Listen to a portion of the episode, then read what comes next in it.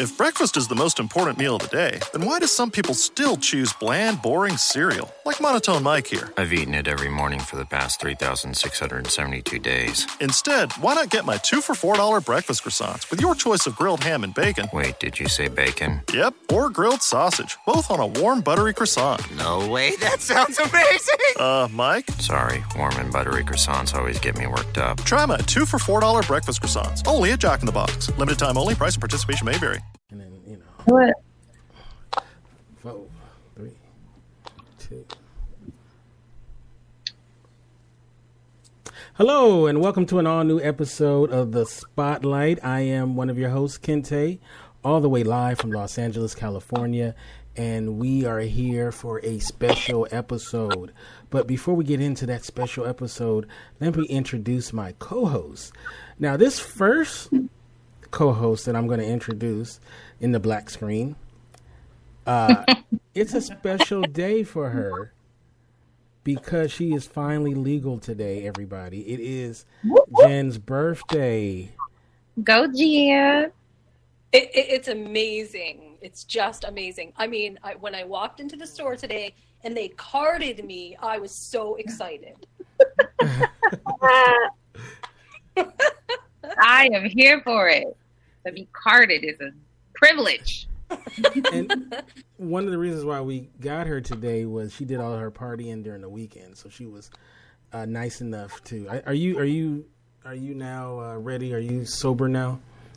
Can you join Um, us? yeah, just barely, just barely. But you know, see, the, the the the trick is when you have a birthday, you're supposed to like plan a week before and basically never stop drinking. So it really just becomes one long party.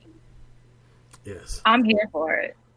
Well, thank you so much for joining us, uh, birthday girl, and uh, hopefully uh, you will not regret spending your time with us on your birthday. All right, and we're supposed to watch a movie together, right, on, on your birthday. That's right. Oh my god! Thank you for reminding me with those fingernails on the chalkboard. We need that. I'll say this real quick. Quick story. We do a show called Cinema de Fromage, which is a cinema of cheese. And actually, we start our third season on Thursday. And we pick these movies pre 1990 that are cheesy, right? And uh, so they're not supposed to be the best movies, right? So, and we, we watch it, review it. It's a lot of fun, right? So she picked, Jen picked this movie called Burnt Offerings, where I, I'll say this. Uh, no disrespect to uh, your movie choice, but uh, I it took me like three sittings to wa- get through it. so you know, it was it was hard. It was a tough task, but you know, hey, it's part of the thing, right? Some movies are great, some don't. Well, our our our uh, co-host on the show is unmercifully, it's him mainly him. Never lets her live that movie down because that movie, But yeah. But okay, but in my defense, we have a whole new season and I do have two new choices. So I do encourage everyone to listen because I may may just top that this season. we'll see.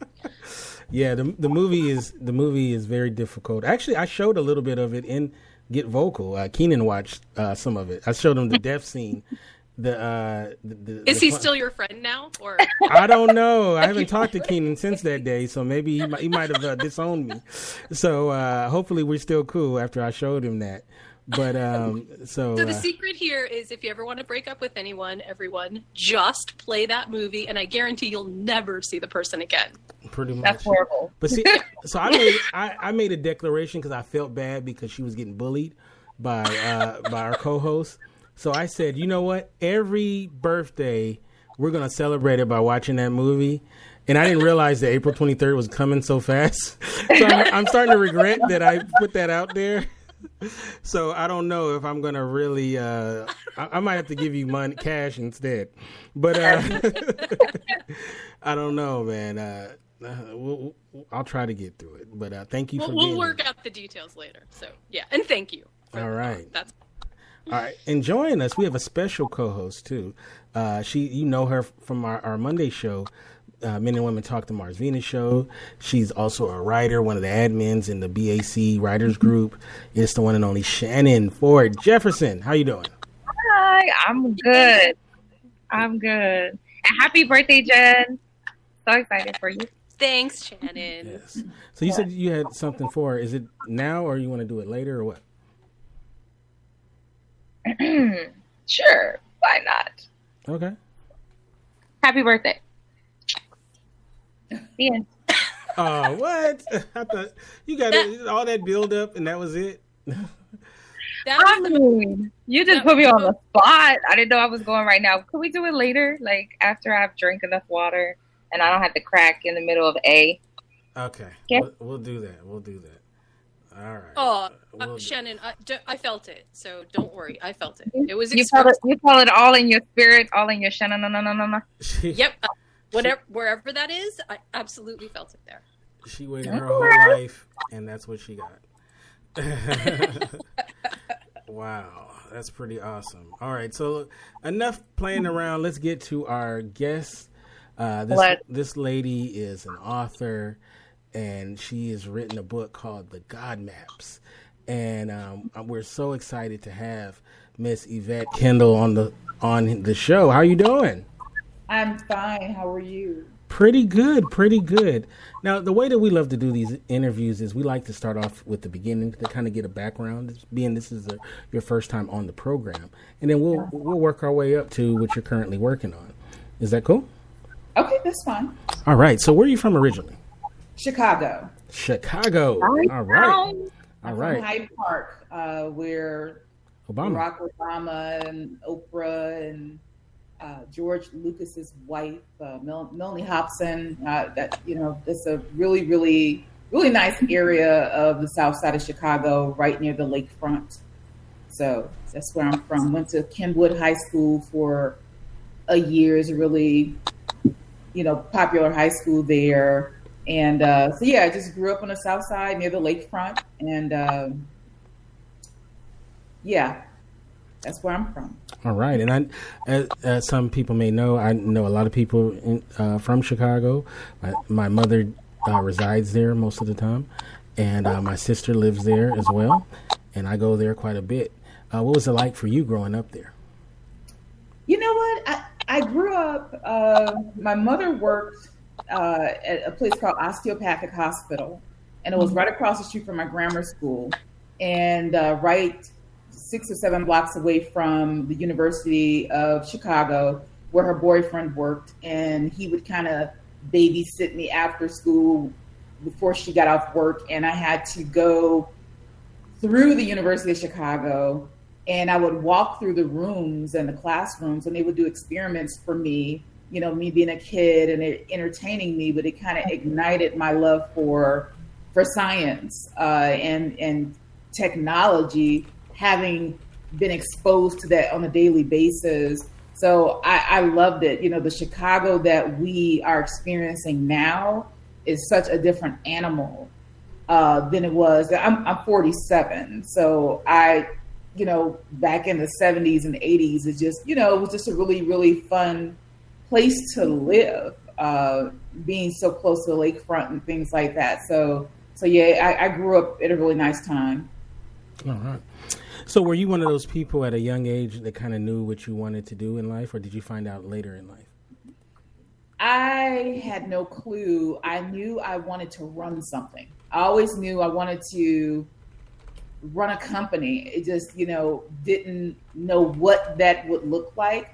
But the funny thing was, I was always winning these contests, spelling bees and writing poetry writing contests, uh, and I never tied into what I'm doing now. I just had a love affair with words, uh, but I never thought about writing them down. Mhm, So I decided to be, um, I wanted to, you know, be an archaeologist, to, to be quite frank. I, I really wanted to, I, I love the pyramids and mythology. I walked around with a mythology book of uh, Greek mythology, and I, I, I loved uh, reading about uh, Egypt and things like that. So that was another thing I wanted to do was be an archaeologist. So what I'm doing now is just so far from what I thought I'll be doing. But it's funny how when God plants a seed uh, and it grows in the dark, uh, that you don't even notice what he's making you into until you have that epiphany one day and say, "Hey, let me just do this and see how it turns out." And that's kind of what happened. That's awesome. Yeah, yeah I, I, was a, a big. I, I, love history and I love uh, archaeology as well. Yeah. And um, it's so much mystery. You know, I, we're all writers on this panel: screenwriter, uh, Jen, novelist as well as writer, and Shannon, poet, writer, novelist too. And one thing about history that's so amazing that it, um, just hearing the old stories and whatnot, it it makes you it gives you more of an acquisitive mind and it helps you with your own storytelling. And um, mm-hmm. I was wondering though, were you were you someone who you said that you didn't write when you were younger, but did you make out stories in your head? Were you a storyteller? Were you someone who did that? Uh, I was a over exaggerator. and you know, it's funny now, but that that my story, the story that I wrote and the story that I'm telling I get so many comments like it's so vivid. It feel like I'm there because of the exaggeration of it all. So I think it helped me uh, over detailing things helped me to write a better story. So. I definitely, if you would ask a family member, it's like if if somebody got bit by a mosquito, you know, I had this big old story. It was like the size of a golf ball, and you know, I'm going on and on. It was like a little mosquito bite, but I wanted them to uh, empathize with the way uh, whoever was feeling about this situation that happened to them. Absolutely. Yeah, that's awesome. Yeah. mm-hmm. You know, can can I ask a question?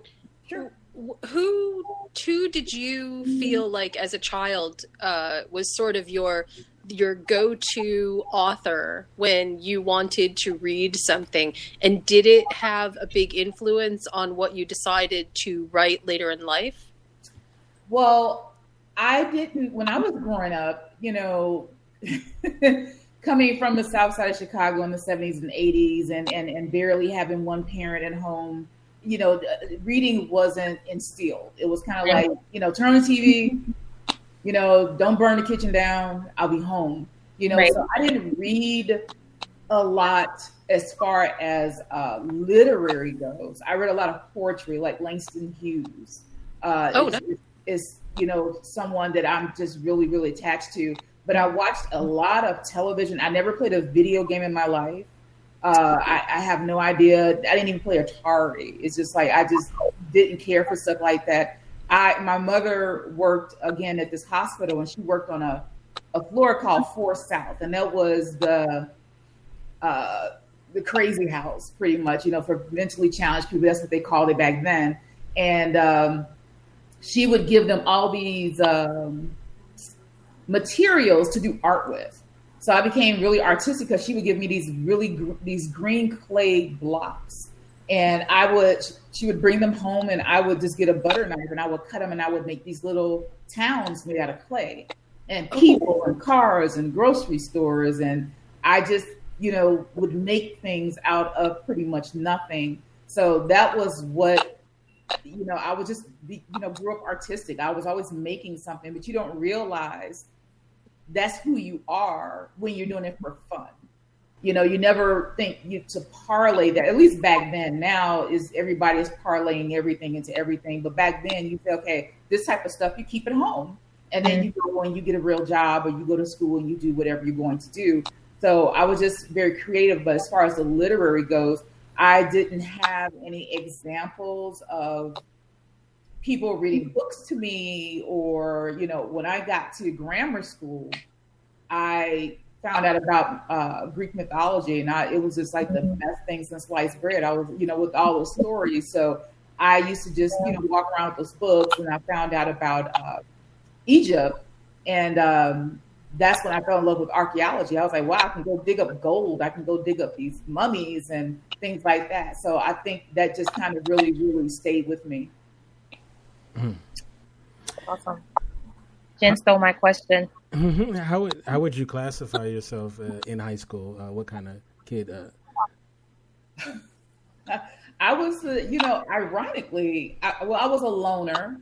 That's number one. And number two, I was kind of I was strange to them because I really I had my thing. I had Egyptology, I had mythology. Then I started uh, reading books about uh, King Arthur and the Lady in the in the Lake and things like that. So when you're in the South Side of Chicago and you're walking around with these kind of these books that don't conform to what we generally see as African American children doing, people kind of shied away.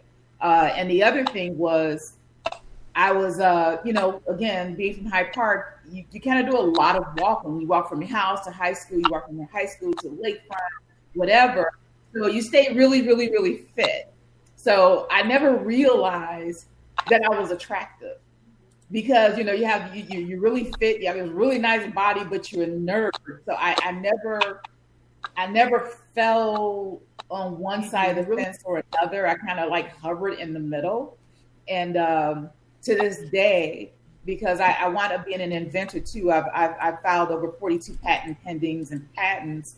Uh, I would go into meetings and people would go like, how attractive women don't do these things. You, you, they don't equivocate being smart and attractive. It's, it's somewhere they get lost. So it's been hard being an innovator and looking out of the norm of the woman pulled with her hair pulled back in a bun with the you know looking very astringent. So so yeah it, has been interesting.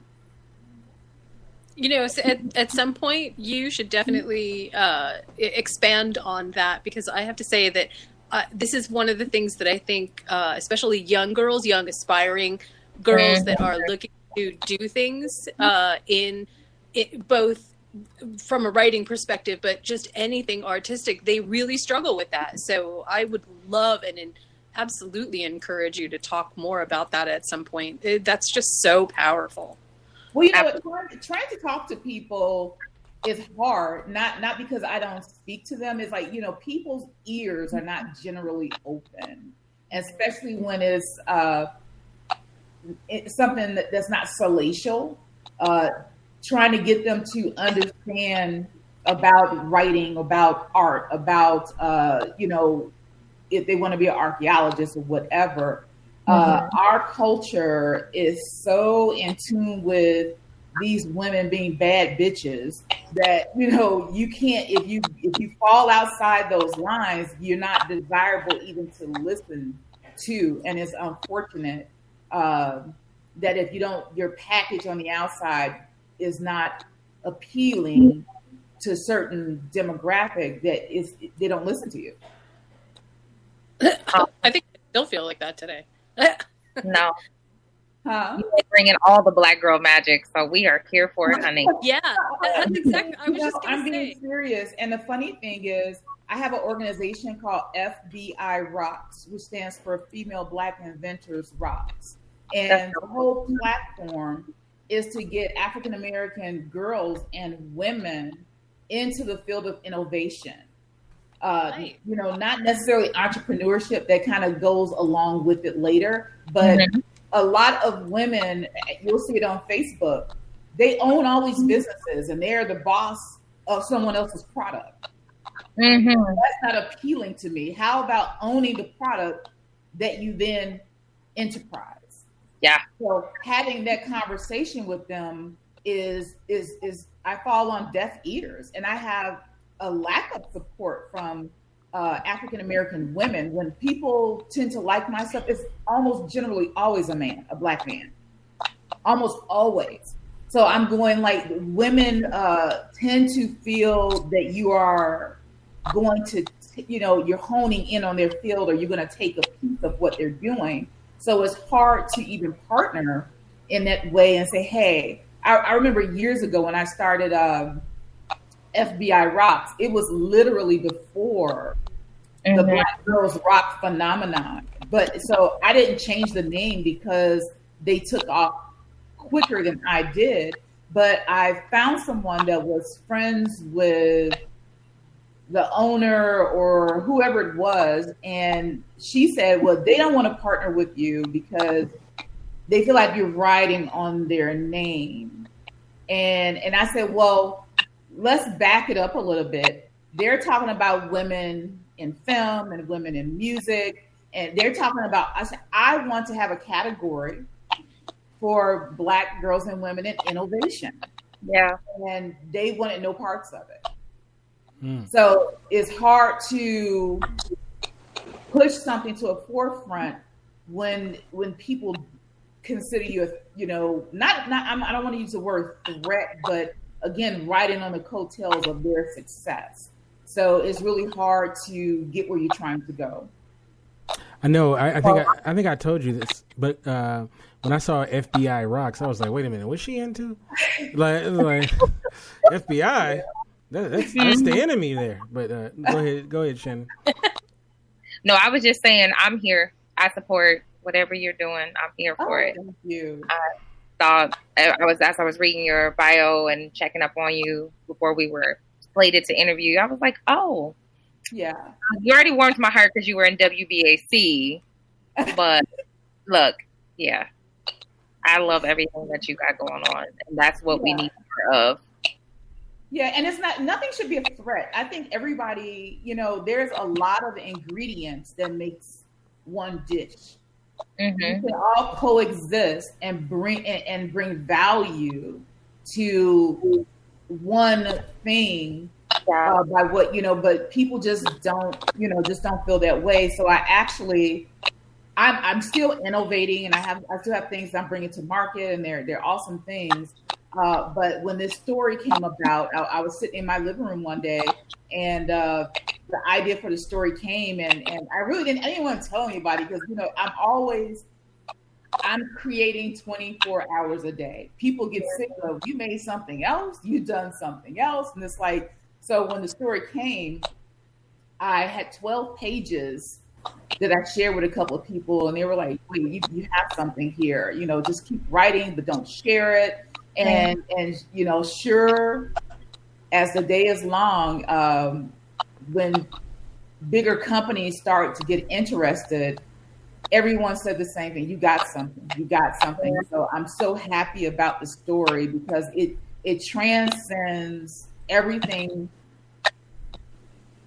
about human nature and and and, and it's and it's wonderful and, and and let's let's get into it um you are here primarily to talk about uh, your novel the the god maps which i started reading last night and um, first of all, it's very well written. What I've read so far, uh, very detailed. A lot of uh, really, I really enjoyed. Very vivid. Um, tell everybody kind of how you got the idea and also the process of writing it, and then also give us a synopsis. Okay, uh, I always say because I've been doing innovations uh, for so long, I don't come up with anything. I think God knows I move. I don't sit on anything. Uh, when he says something to me, I don't care what it is. I'm I'm on it. So the notion popped in my head, and I was like, "Wow, you know, this is really interesting." And I was like, and I said to myself, "I've never written a book. I can't write a book." I was like, I could probably write a story starter.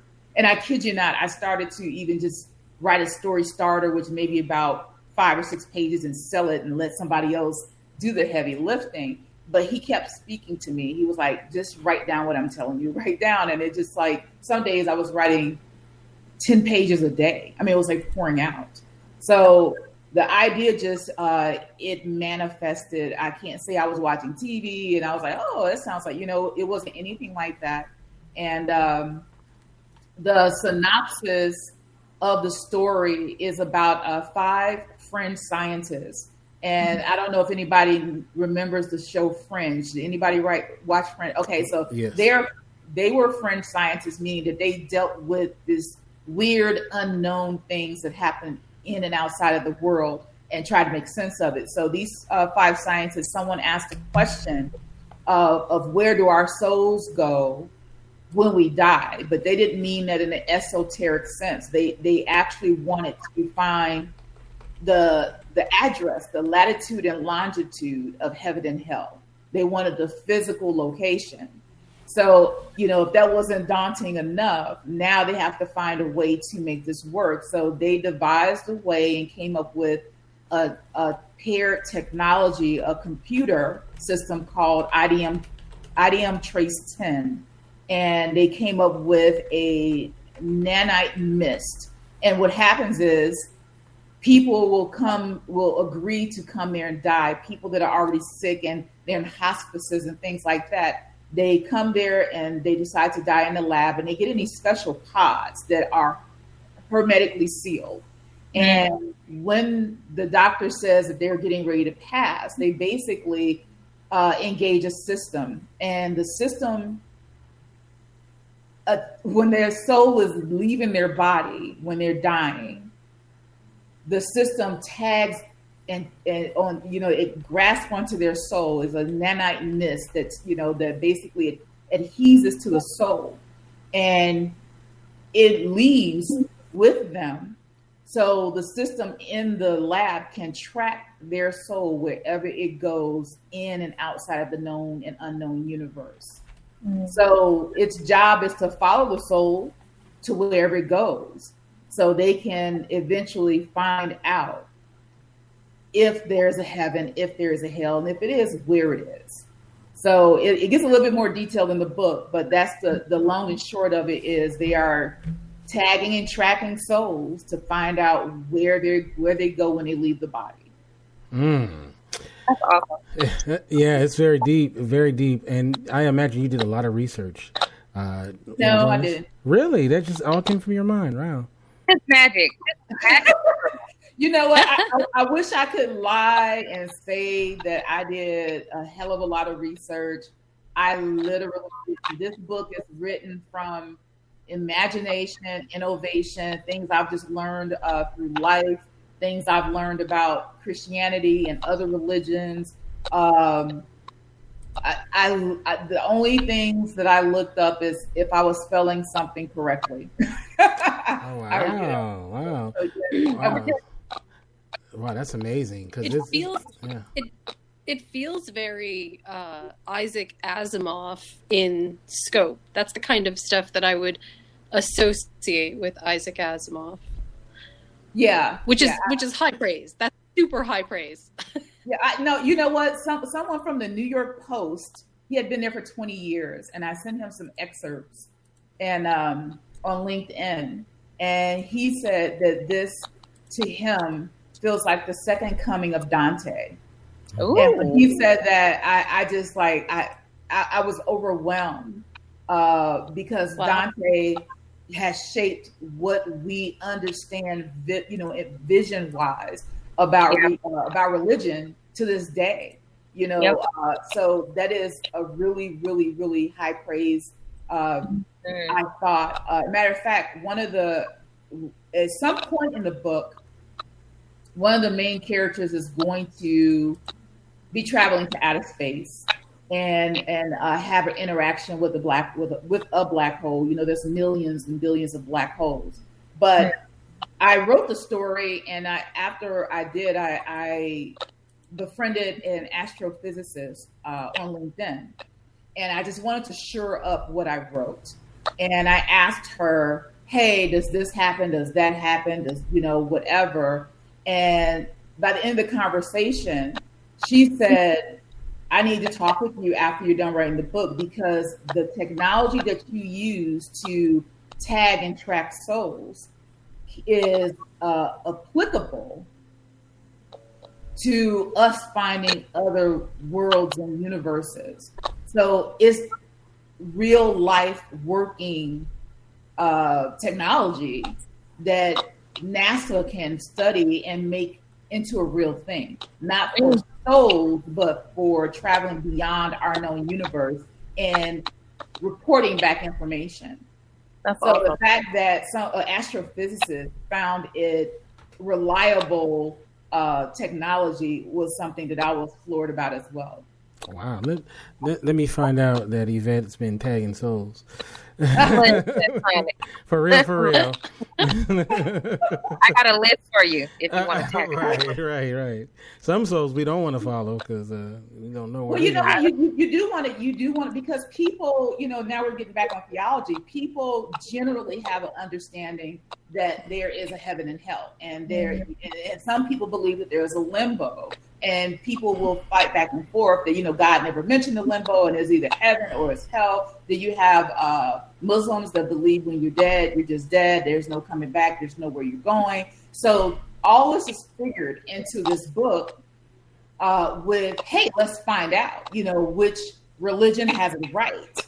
So this is another sticking point in the book uh, that I'm sure will offend somebody somewhere that yeah. you are finding out that what they believed are their life, you know, may be a falsehood.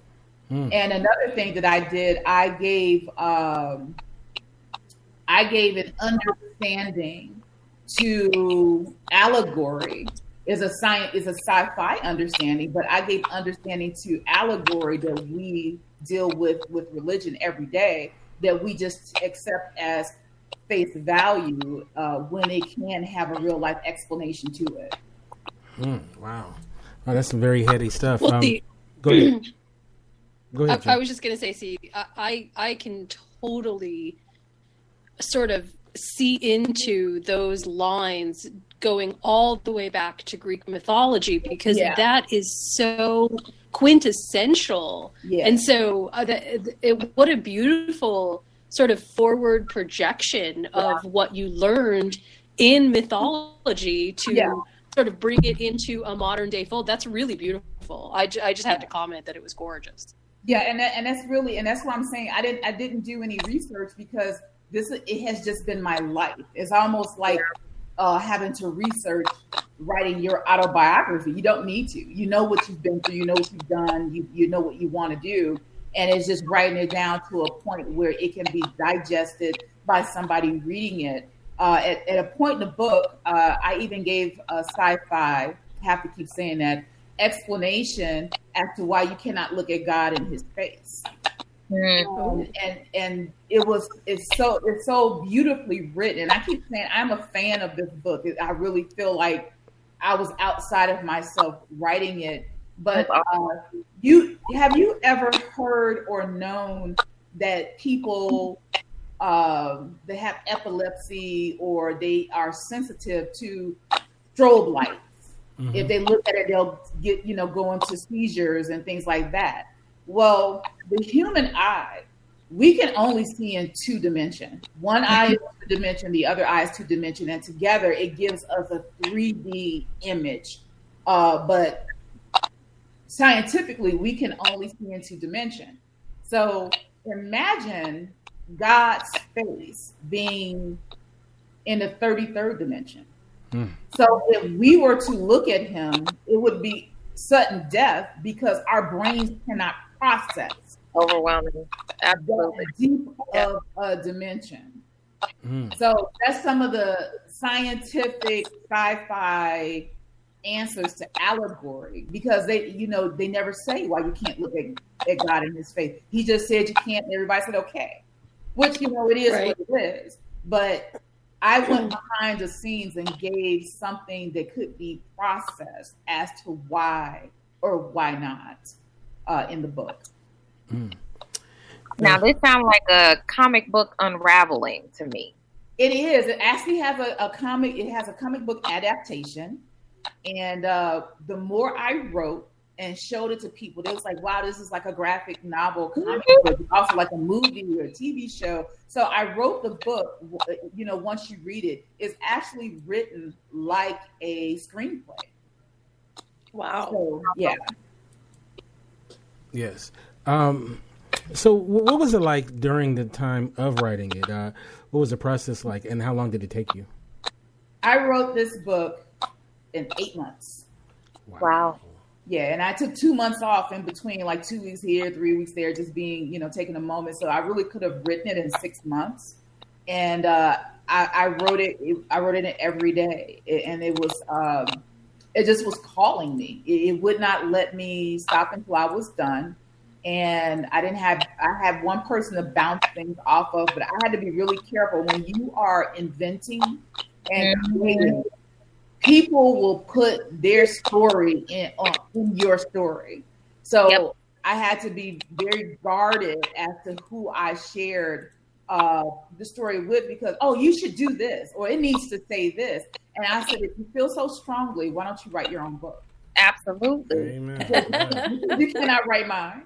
You know, if God gave it to me, I have to write it. I, I can't solicit other people. So I was very careful as to who I shared it with because I this book has nothing from no one in it other than what God gave me, and I was, you know, I I, I was really careful about that. So the I, I love the process. It was just me making up stuff every day. I mean, who doesn't want to do that? So it's like I I wrote, and you know, a lot of it is factual, but it's sci-fi. So you get to, and then you didn't have any limitations because when I got to talking about angels, no, there's really no record in the Bible of what angels look like. Whether they, they whether they're horrid looking or just fairly beautiful or they're a morph of the two.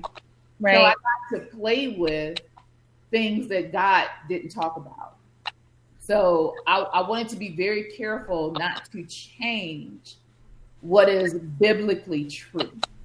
I didn't alter anything the Bible said, uh, but I did give explanation of things that were not explained. Okay. Um. So when the book first came out, what were the responses like? Oh God, I, the reviews are just, I am just it's staggering. I mean, uh, I got a review the other day by a, a man that's a former minister, and he said this this book is too well thought out not to be reality. And you know, so when you hear things like that from a minister, you know, it just kind of, um, a- again, not patting myself on the back, but this is a hell of a book. And You it's, it's volume number one. I'm writing three. It's, it's, it's going to be in a series. Uh, so I'm writing. I started writing volume two two days after I completed volume one. Wow. Wow. Yeah. Very nice. Wow. Also, can I just say, uh, go ahead and pat yourself on the back because uh, I think you deserve it. Absolutely. Absolutely. Thank you Yep. so much. Thank you so much. And it, it's a, it's a little bit of it gets a little racy. So I always tell people don't you know don't don't buy this book and give it to your ten year old. Please do not. Right. Please do not. uh, I, it, it is technology. This is my and it, it will say it in the, in the back of the book. This was my love letter to science and sci-fi. I like that. So, so it is a lot of uh, everywhere you turn in this book, there is some type of technology or some type of innovation. They have um, the campus in which this story takes place. They have cherry blossoms that were uh, given to them as a gift, but they are innovative cherry blossoms, and they look like uh, monarch butterflies. So they're not pink. Uh, they they they're the orange and the black, but they're cherry blossoms. So it's like I, I took every chance I got. I made something into an innovation. Even the the town that is set in it does not is in New Hampshire, but it's a town called Shadowmore, uh, which does not exist. So I could, and I did it on purpose because people become very attached to your work, and they'll start visiting places. Yep. And I don't, I didn't want to use a real city and state and have them knocking on people's doors and out there taking pictures of these different locations that I'm naming. Yeah. So, really careful about that. All right. Um. So, uh, do you know how this all is going to end? Already? Do I? Mhm. I know. Uh, I know how this story ends, and I know. Well, funny, funny that you asked that. When I wrote this story, I wrote three pages from uh, the beginning, and I went all the way to the end, and I wrote the last page because I already knew what it was going to be. Uh, so I have book two. I have the beginning and what that book is. I don't know how it's going to end, but it's some phenomenal life altering things in this book that it, it really made me uh, look at things differently. And I had a death in my family while I was writing this book, Mm. and uh, it just it just made it just made me feel like okay, there's some more stuff happening. You know, after this plane is over, there's another place that you need to be. And uh, I was very, very ha- happy about. And and the odd thing, me and this person had a really, really bad relationship. And she came to into a dream about a week ago. And everything that she was in life that made her such a horrible person, she was still the same person, but all that has flew away. So the person she was meant to be, the way God designed her in happiness and peace, she was available in that in that medium in my dream. And it was so it was so real and it, it was so clear. I called a cousin and I said, she's fine. I just saw her. And she said, The funny thing, one of your other relatives had the same dream. And they said the same thing. So this book has given me an understanding um, about death that is not anything to be feared. I think people fear the process of death, the manner in which they die. I don't think they fear actually dying uh, or what's happening after this. Right. I, you know, people don't want to go through the process of dying, which is understandable, is unknown. So it has helped me a lot. You know, it has helped me a lot. And someone told me years and years and years ago, and I didn't understand it till now. They said, write your books. If you have something to say, write a book because your book may be the only Bible that some people read. Mhm. And I didn't understand that. And I understand it now because the book that I'm writing is going to drive people to the Bible to either refute what I have said or to confirm it. And either way it goes, they're now connecting with God and they're not connecting with me, they're connecting with God. Man, Wow, wow, that's, that's amazing. awesome. That's amazing. Wow. Look, I'm here for it. Yeah. So, so um, the Christians that have read the book, what do they usually say? Well, you know, it's such a, uh, I can't, I, you know what? I don't know who's a Christian and who's not. Right? they don't read that in the review. Yeah, it's Well, no, like I figured maybe you know some uh, specifically that read. it. What the the okay? So I have a, a, a woman that is a staunch, uh, damn near zealot uh, for Jesus, which is fine. But when you're a zealot for anything, you don't use any common sense. Mm. Uh, you know, and, and, and she is. If the Bible says it, that's just what it is. I'm not going to reason with it, and and that's fine. But you tend to overlook and underlook a lot of things that would make your relationship with God a real relationship instead of an obligatory relationship. Mhm. So when she reads the book or read the book, she was, oh, it's entertaining, or that's not what I believe, but it's a good book. You know, she has to interject that her way is the preferred method of um, of having a relationship with God. And she asked me one day, her and a group of preachers, do I do I believe in prayer? Mm. And I told her absolutely not. And I said, but I pray every day. And she says, well, I don't understand. I said, I believe in God's will. I can pray till times get better. If he don't want that for me, he's not giving it to me. That part. So his will is what I put my stock in. Now, do I continue to ask for things? Sure. But do I ask for things expecting him to do it because I asked him for it? Absolutely not. So in the book, I wrote that um, prayer is just God's preferred method of communication. That's how he talks to us, and that's how we talk to him. And I look at it as a way to communicate with God, not to siphon things I want from Him. Mm, wow. wow, that's really good. Um, wow. Um, now uh, there's some. I don't know if you can talk about it, but there's some uh, things that might be happening with this material. Uh, is there anything? What can you talk about as far as things that may be coming uh, with uh, the God maps? Well, I will say that there is some interest from some uh, large production companies and uh, some interest from some uh, very well known uh, comic book organizations that have an interest in the work that I'm doing. Uh, I, I have learned working in innovation. I don't believe or say anything unless a contract has been signed. Amen.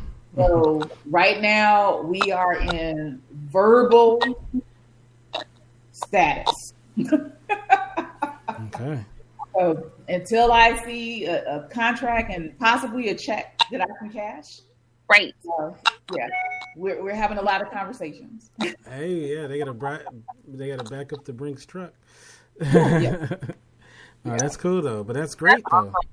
That's great though. I mean, you know, I'm so I'm excited for you because uh, you know just from you know uh, the part that I've read of the book and then just hearing your story, it's just it's hard not to root for you. So you yeah. know, I want to see you do very well, and you are so far. So um, that's that's amazing. Um, do you have any ideas for um, any other books that you might want to write? Oh my, uh, that I'm that I'm going to write. Mm-hmm. Oh yeah, I actually have about eight or nine other. What? Okay, so when I write, I don't write just the concept. I have to write the first chapter. Mm-hmm. so I have the title. I have the first chapter. Uh, and it has nothing. All everything has to do with sci-fi, but it has nothing to do with necessarily God maps.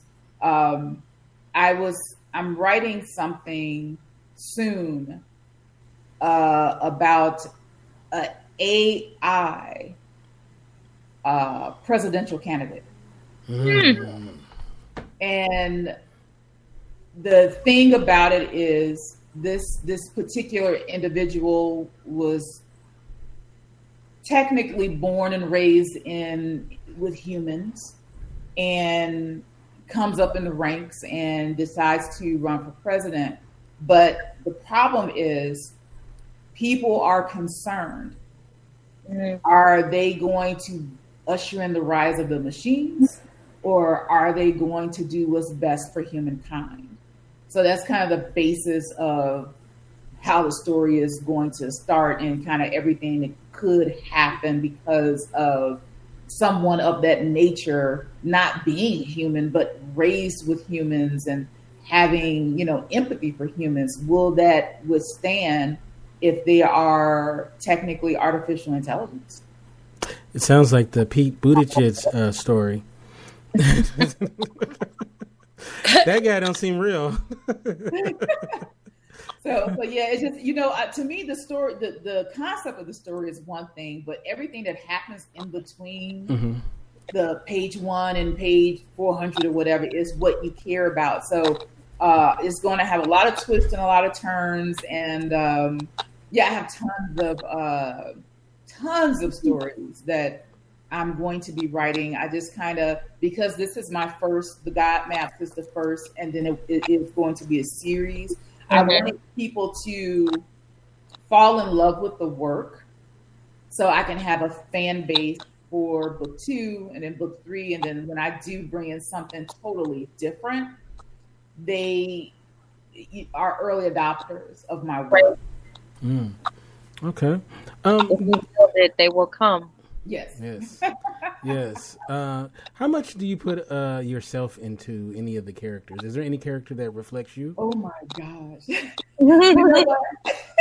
That's so funny that you say that because I was talking to somebody and and he was saying, "Oh my God, this character! Oh my God, that character!" And I was like, "Yeah, they're horrible. Yeah, they're great." And he said, "But you know, in essence, you are all of these people." Mm. And I had to stop and kind of go, wow, uh, yeah, I am. So there are a few characters um, that are real life people that I know that I've changed their name and blah blah blah, but they had some type of humanistic defect that made good fodder for stories. Uh, so is only a couple characters that are not me. So throughout the whole book, it's about 21 characters. So a couple of them are real life people, and the rest uh, are all me. And the more I read the story, I was like, yeah, this is a part of me. You know, like even the one the the nemesis, the female nemesis in the story, she says some things about God, and she is very she stands on her word, and she does not believe him. She does she doesn't believe nothing he's doing or why he's doing it or if he's doing or anything. And that the more I wrote, it just it just fell out so freely and I had to re-examine that I, I had some issues with God. Mm. You know, I had some issues that I didn't voice before, or I probably would have never voiced it. But you, you see people that put on costumes and they do things that they wouldn't naturally do. These characters are my costume. Yeah. That I'm able to say these these beautiful things or these horrible things uh, about God or to God. Uh, and not have to really own it because it's really not me, but it is. And right. that actually gave me a lot of reflection. Uh, and I had to apologize to him. By the time I finished the book, I, you know, God, I'm so sorry that um, I accused you of this or assumed. You know, a lot of people have an understanding of God that's uh, rooted in fantasy. I was watching Atlanta Housewives uh, last weekend, and that damn Marlo, Marlo was saying something to Eva, and she was like, you know, I don't like your ball gown, and you shouldn't have wore this, and you should have, you know, you you seem the type of person uh, that should have worn this that, and, she, and Eva told her, she says, you are speaking to me on the the fantasy of me. What right. being on top model or that I'm a top model that I'm always going to be draped right. And flossing and really she's just an everyday person that wears you know stuff from target and marlo could not understand how could you be you know uh top so down to earth and, and, and you you're wearing flip-flops that cost $70 and and eva is saying hey this is who i am. Your fantasy of me has nothing to do with me. Yeah. So we as humans uh, whether we were taught this or whether we developed this or whether whatever, we have to eventually identify who and what God is uh, in his actuality and start over from there. Yeah. And have that relationship with what he really is versus propaganda. Right. Mm. Wow, Wow, man! So it's a lot of self discovery during this process. Oh yeah, and that's yeah. that's amazing. Um, uh, have you ever had somebody come up to you and then be like, "I know this one character. That's me, right?" And and it wasn't them. you know what? Um, the book just came out. The book just came out on the 12th. Mm-hmm. So I haven't had all these experiences as oh, of okay. yet. I, I, did have a friend that um, was on Facebook with me, and I put up a photo of uh, the comic book. And one, this particular photo had um, the male main character, which is the bad guy in the book, and the the main uh, female nemesis, and then the main character. Mm-hmm. And he inboxed me. He says, "Yeah, why does he look just like me?" Oh. And I was kind of, you know, he is a the the character is a tall, dark complected or dark brown complected, bald head black man with a goatee. That could be Morris Chestnut. I mean, it's just right. like you know, it's like is it's a typical look for African American men. But mm-hmm. for some reason, he felt it was him. You know, so uh, is yet to be seen uh, what will happen with these characters because the book is so new. Mm-hmm. Uh, but we'll see. You ask me that in six months, and I, I should have a bunch of stories to tell you. I will. I'm going to. I'm going to do that for sure. We sure are, and you should be Yes. done with it too by then too. Yes, yes, yes, yes. All right. So we, uh, the ladies don't even know this, but uh, we've come to the point of the show that we affectionately call rapid fire, and the way that rapid fire works. This, I, I believe, this is Shannon's first time doing rapid fire. The way it works is that we will pepper you with questions, maybe not necessarily about your book. Uh, we don't get too personal, so uh, it'll be me, uh, Jen, and then Shannon will keep going around and around. So, are you ready for some rapid fire? I am. I'm here for it. All right. So uh, I always start off. A couple of years ago at Coachella, there was a hologram concert for the rapper Tupac. What dead artist or band would you like to see a hologram concert of? It, it is uh, Maurice White. Earth, Earth, Mm. Yes. Oh, okay. I love it. I, I love Earth, Wind, and Fire. All right, go ahead, Jen. All right. uh, as a child, almost everyone knows uh, a fable or Aesop's fable. What was your favorite fable? Um, my favorite one uh, was of Narcissus. Do you remember that one? Oh, absolutely. Okay. Oh, he said he's going no. Uh, do you want to uh, tell the story? No, please. This is your moment. You tell us. Okay, the so story. Narcissus basically was uh, a, a boy that fell in love with his own reflection, uh, looking at it in a pond, and I- I think he stayed there forever because he fell in love with his reflection, and um, that's where the word actually comes from to be a narcissist. Mm. Yeah. No, just just so, just so you know, the way I heard it when my mom told it to me was, "There's a lesson in all of this. Yes. Narcissists drowned in that pond, so don't get happened? too Yeah. into yourself, or you might not." live yeah, it's like he stayed there. He fell in ahead, love. With, yeah, he fell in love with his image, and he he he he died at that pond. He wouldn't Yeah. it. Yep. Right. Uh, so it was a really really interesting uh, story. So yeah. That's awesome. All right, Shannon. Okay. Um, if you had any good advice for other little black girls who wanted to innovate, what would it be? I would start writing it down. Uh, that's one of my things. Write it down and make it plain. It's like it has to be real to you before it's real to someone else. And don't share. Uh, you know, tell your parents, and sometimes even your parents will step on your dreams. So uh, don't share with too many people because their interjections and their projections will uh, make you stop what you're doing. Uh, but write it down and move in silence and just continue to build upon it uh, day every day, every week, every month until you feel uh, comfortable enough to where it's because people people don't have vision. Uh, I used to work in real estate when I was in Chicago, and I can't tell you the people that could not go into a house that needed to be painted or need to be recarpeted or uh, kind of remodeled. They couldn't see it, so Mm. if it was not completely finished. They wouldn't buy into it. Right. That is very much like with your dreams. That's why people don't jump in on startups and grassroots. All they see is work, and all they see is non-possibility. Right. So once you're done, here come all these people piling on. Well, what can I do for you? How can I help? And you really don't need to help. So unfortunately, you have to make it look almost finished before you expose it. So that will be my suggestion: is to uh, make it real for yourself and then for other people before you expose it.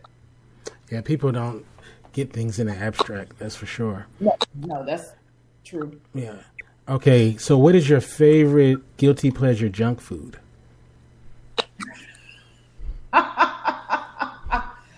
I uh, it's so funny. Uh, I like uh, ranch sunflower seeds with uh, David? with ice. Yes, only David. Uh, with iced tea. Ah, Yeah, I keep I keep those. All right, all right, Jen. Okay. Uh, alive or not, who's the one person that you could think of that you would like to eat lunch with? Nikola Tesla. Ooh, good one. That's a real good one. Yeah. I'd pick his brain too. Yeah. All right, Shannon. Okay, so mine is kind of similar to that. Um, if there was a movie being made about your life, who would you like to play you, alive or dead? I, I knew you guys were going to ask this question, and I was I was prepared. I don't know how I knew, but I knew it was going to come up. I would like um, Jill Scott. Really? You my sister girl, because Jill Scott on any day of the week, man. Yeah, Listen, I, I I would like Jill Scott only because it takes a certain type of fortitude to do some of the things that you do to separate yourself from the pack. Mhm. And you need someone that has that in order to endure, um, you know, your story. yeah. Yeah. Shout out from Jilly from Philly. I'm here for it. All right. Um, where are you based out of right now? I am in Grayson, Georgia. Grayson, Georgia. Okay, you've been there for a while. I just got to this side of town, but uh, I formerly lived in Duluth, so we I've been here about four years. Okay, well, we'll do Chicago then. We'll do uh, Chicago, where you're from. Um, okay, this is the final question. Okay, you got to help a brother out. All right, a young man is taking a young lady out uh, in your neck of the woods in Chicago, and he's Okay. going to you for advice. So set up the perfect date that he can take this young lady out on this on the first date. He's trying to impress her. Okay. Oh, I, I hate that I don't know who this woman is. Uh, Let's say I'll- she's a, a lot like yourself. We'll do that. Okay, so so if it was me, you know, Hyde Park ride or die, my first the first place you got to take me is to the lakefront. Mm, okay. And I want to go to the point. I want to go to uh, the house that's right at the top of the point, and I want to sit out there while the wind is blowing and the water's crashing against the rocks. And um, after that, again, Southside Ride or Die, you have to go take me to get some uh, Giordano's pizza. Um,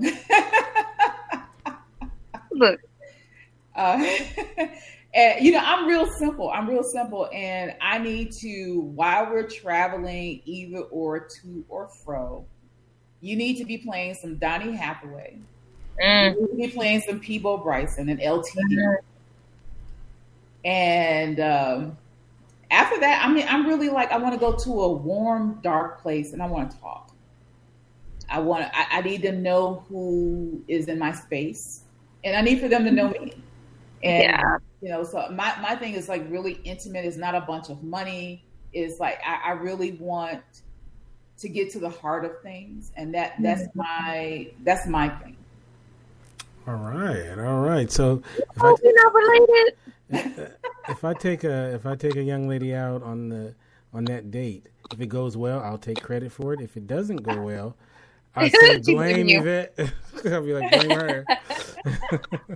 But I'm sure it'll go just fine. Thank you so much for coming on this program. Uh, it was a you know it's just amazing. I'm so glad that I had the opportunity to speak with you, and I'm looking forward to what comes next. Um, and what we're gonna do is um, uh, we have people in our chat room, and uh, we are going to actually give out a copy uh, Okay. of uh, your book. All right, so uh, if you guys are paying attention, press one in the chat. Put, press one in the chat, I see one. I did it first, so I should get it. and of course Shannon and uh, and uh, Jen are excluded from this. All right. Uh, I got a let's see. name. Wait a minute. I don't Well, see- I just have to say, you, if you get this book, whether you buy it or is it, or if it's a gift, Mm-hmm. please take the time and just read it. I, I, I hate when people get books, uh, you know, a year later. Oh, I'm on chapter two. I'm still like, the book. Uh, all right, so everybody in the chat, uh, well, there's a couple of people that didn't hit one. Um, okay. Well, Aaron, if you win, I want the book. Thank you. all right, all right. So let's see. Um, let's see. I have a copy of it here with me. Oh, wait, wait, wait. Yeah, she got a hard copy. Look, sign it and everything. Sign, seal, Yeah. I, yeah. I need to give me a hard copy as well. It is so fabulous. I mean, I see. I have the. You see, I got the bag. Got my. I mean, looking all beautiful and all your gloriousness. I have. It, it's just. A, it's just an awesome book. It's just. It really is. It's an awesome book. All right.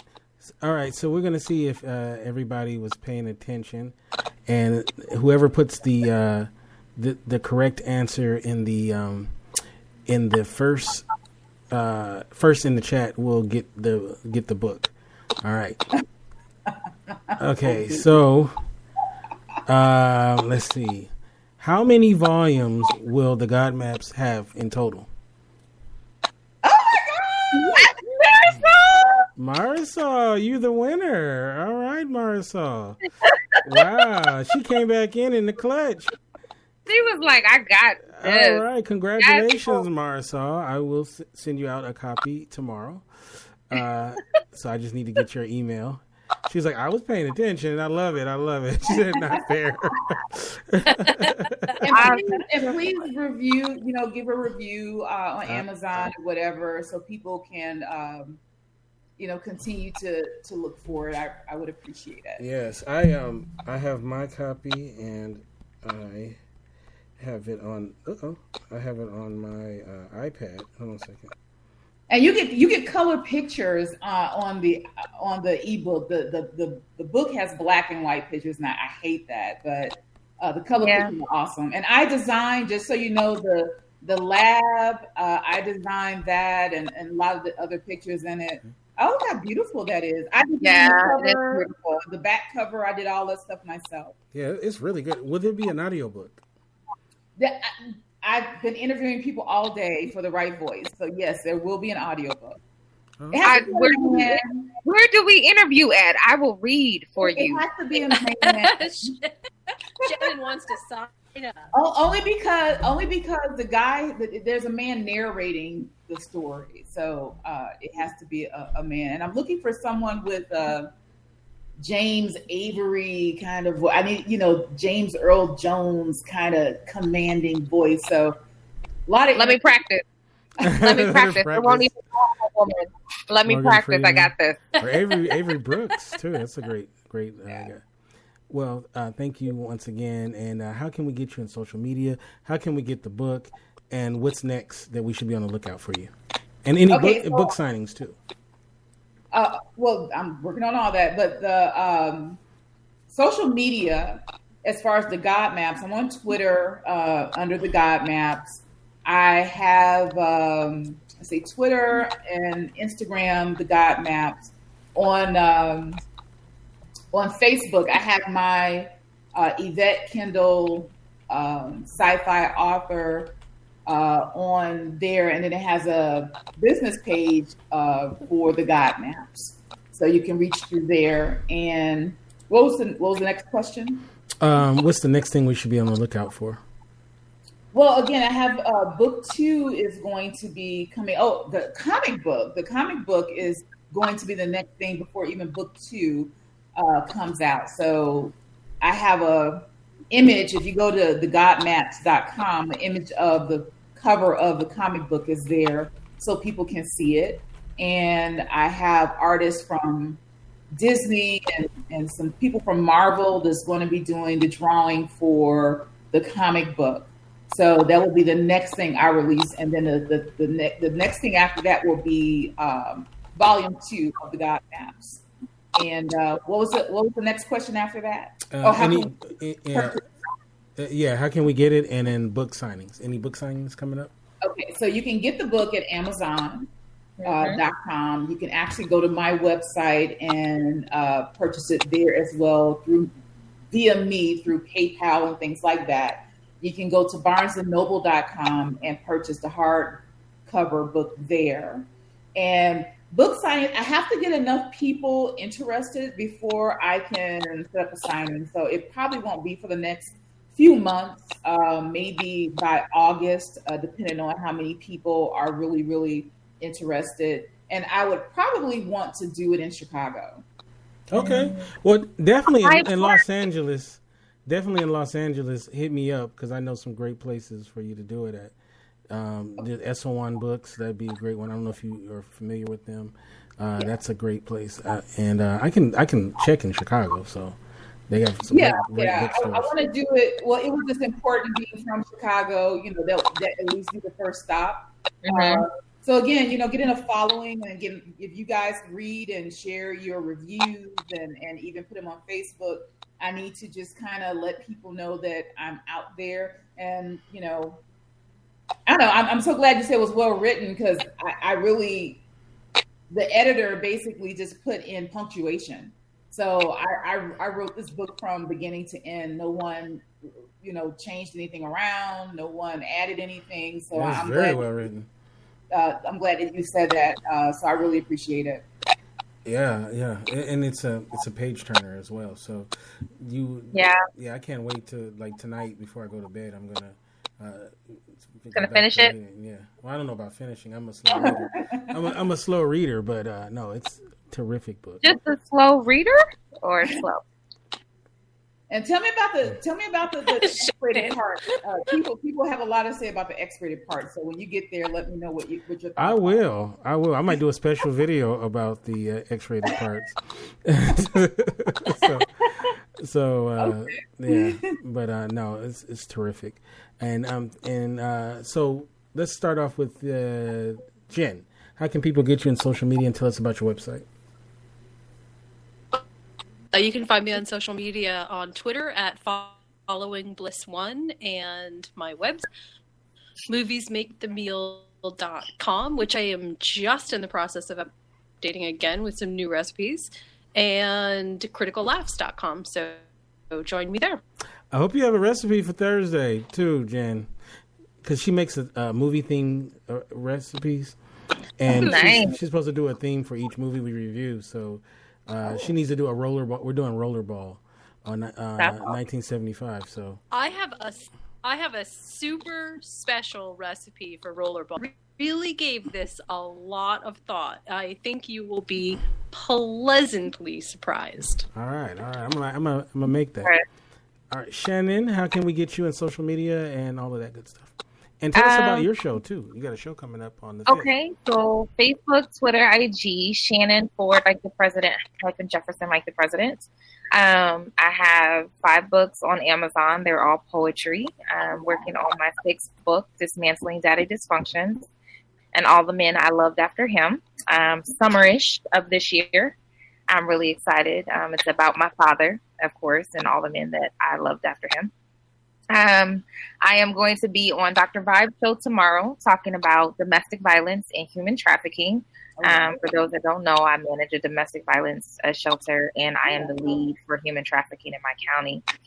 And then I will be doing my own show starting May 5th, um, The Set Apart Woman, um, by a woman for women and the men who love them. So awesome. That's busy. Uh-huh. A little bit. And you, and you said you had something for Jen? Oh. Happy birthday to you. Cha cha cha. I'm done. All that build up for that. Everybody, if you weren't if you weren't here at the beginning, if you weren't here at the beginning, it's Jen's birthday uh, today. She finally is uh, 21 now, so uh, we're all happy for her. She's a she can buy alcohol without getting in trouble now. So, uh, Jen, I'm feeling like thank you, Marilyn Monroe for you in real life. Happy birthday! It, it, it, it's the thought that counts, and I really appreciate the thought. So, thank you from the bottom of You're my welcome, heart. girl. Look, it's the thought that counts. But was there any thought? was there any thought at all? Listen, Jonathan, oh, oh, you watch it for next year, I do take 20s and 50s too. So just throwing that out there for you next year. You got it, Jen. You got it. I mean, we're for it, Jen. I'll take a 20 and a 50 too. Yeah. Well, thank you. and uh, you can get me at Kente F on Twitter. Of course, the website is indyradio.org. That's I-N-D-Y radio.org. And you guys have a great rest of your week. Peace. This is firefighter Raphael Porriette for Firehouse Subs. Introducing new Firehouse Pairs. Pair your favorite small sub with a signature side, like the awesome five cheese mac and cheese. And remember, a portion of every purchase at Firehouse Subs goes towards helping first responders. Firehouse Subs. Enjoy more subs, save more lives. Participating locations only, Firehouse Subs will donate a minimum of $1 million in 2019 to the Firehouse Subs Public Safety Foundation by donating 0.11% of every purchase. This is firefighter Raphael Porriette for Firehouse Subs. Introducing new Firehouse Pairs. Pair your favorite small sub with a signature side, like the awesome five cheese mac and cheese. And remember, a portion of every purchase at Firehouse Subs goes towards helping first responders. Firehouse Subs. Enjoy more subs, save more lives. Participating locations only, Firehouse Subs will donate a minimum of $1 million in 2019 to the Firehouse Subs Public Safety Foundation by donating 0.11% of every purchase.